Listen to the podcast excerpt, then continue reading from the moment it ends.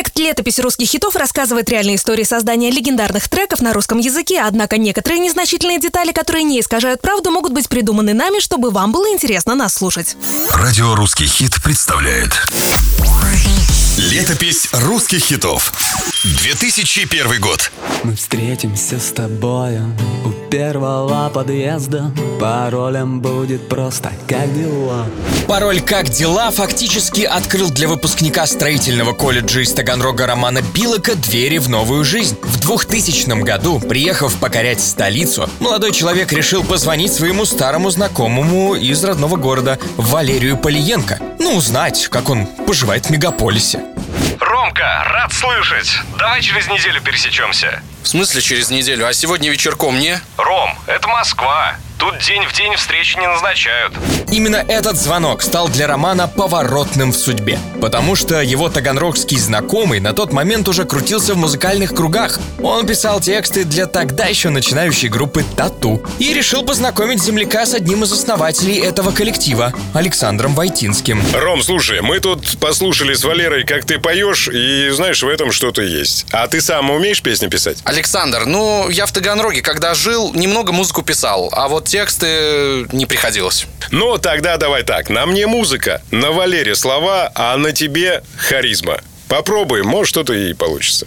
Полгода эта троица искала в студии фирменное звучание романа. Валерий написал 10 разных текстов для Билока, но ничего не получалось. Звучало все как-то неестественно. Тогда Александр Войтинский предложил певцу попробовать самостоятельно сочинить слова песни. Через два дня музыкант пришел с набросками треков «Южная ночь», Девочки, мальчики, танцуем, девочки, мальчики, танцуем, девочки, мальчики, танцуем,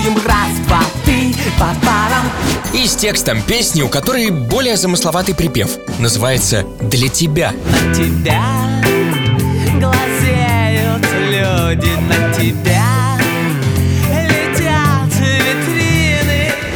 После этого продюсер уже точно решил рок-группе «Звери» в отечественном шоу-бизнесе быть. Правда, сначала коллектив представлял из себя только Романа и Александра. Они вдвоем без приглашенных гитаристов и пианистов записали трек «Для тебя». На него Войтинский, у которого ранее был опыт съемок легендарной рекламы банка «Империал», может быть, вы такой помните, снял клип. Рома, уходите с актрисой с площадки. Сейчас ОМОН придет, по витринам будут холостыми стрелять. Так, ради современной истории Бонни и Клайда были разбиты настоящие витрины заброшенного военторга. Шум стоял такой, что съемочной команде потом пришлось объясняться с представителями правопорядка. Но это того стоило. Кассету с готовым клипом Войтинский бросил в ящик худсовета канала MTV.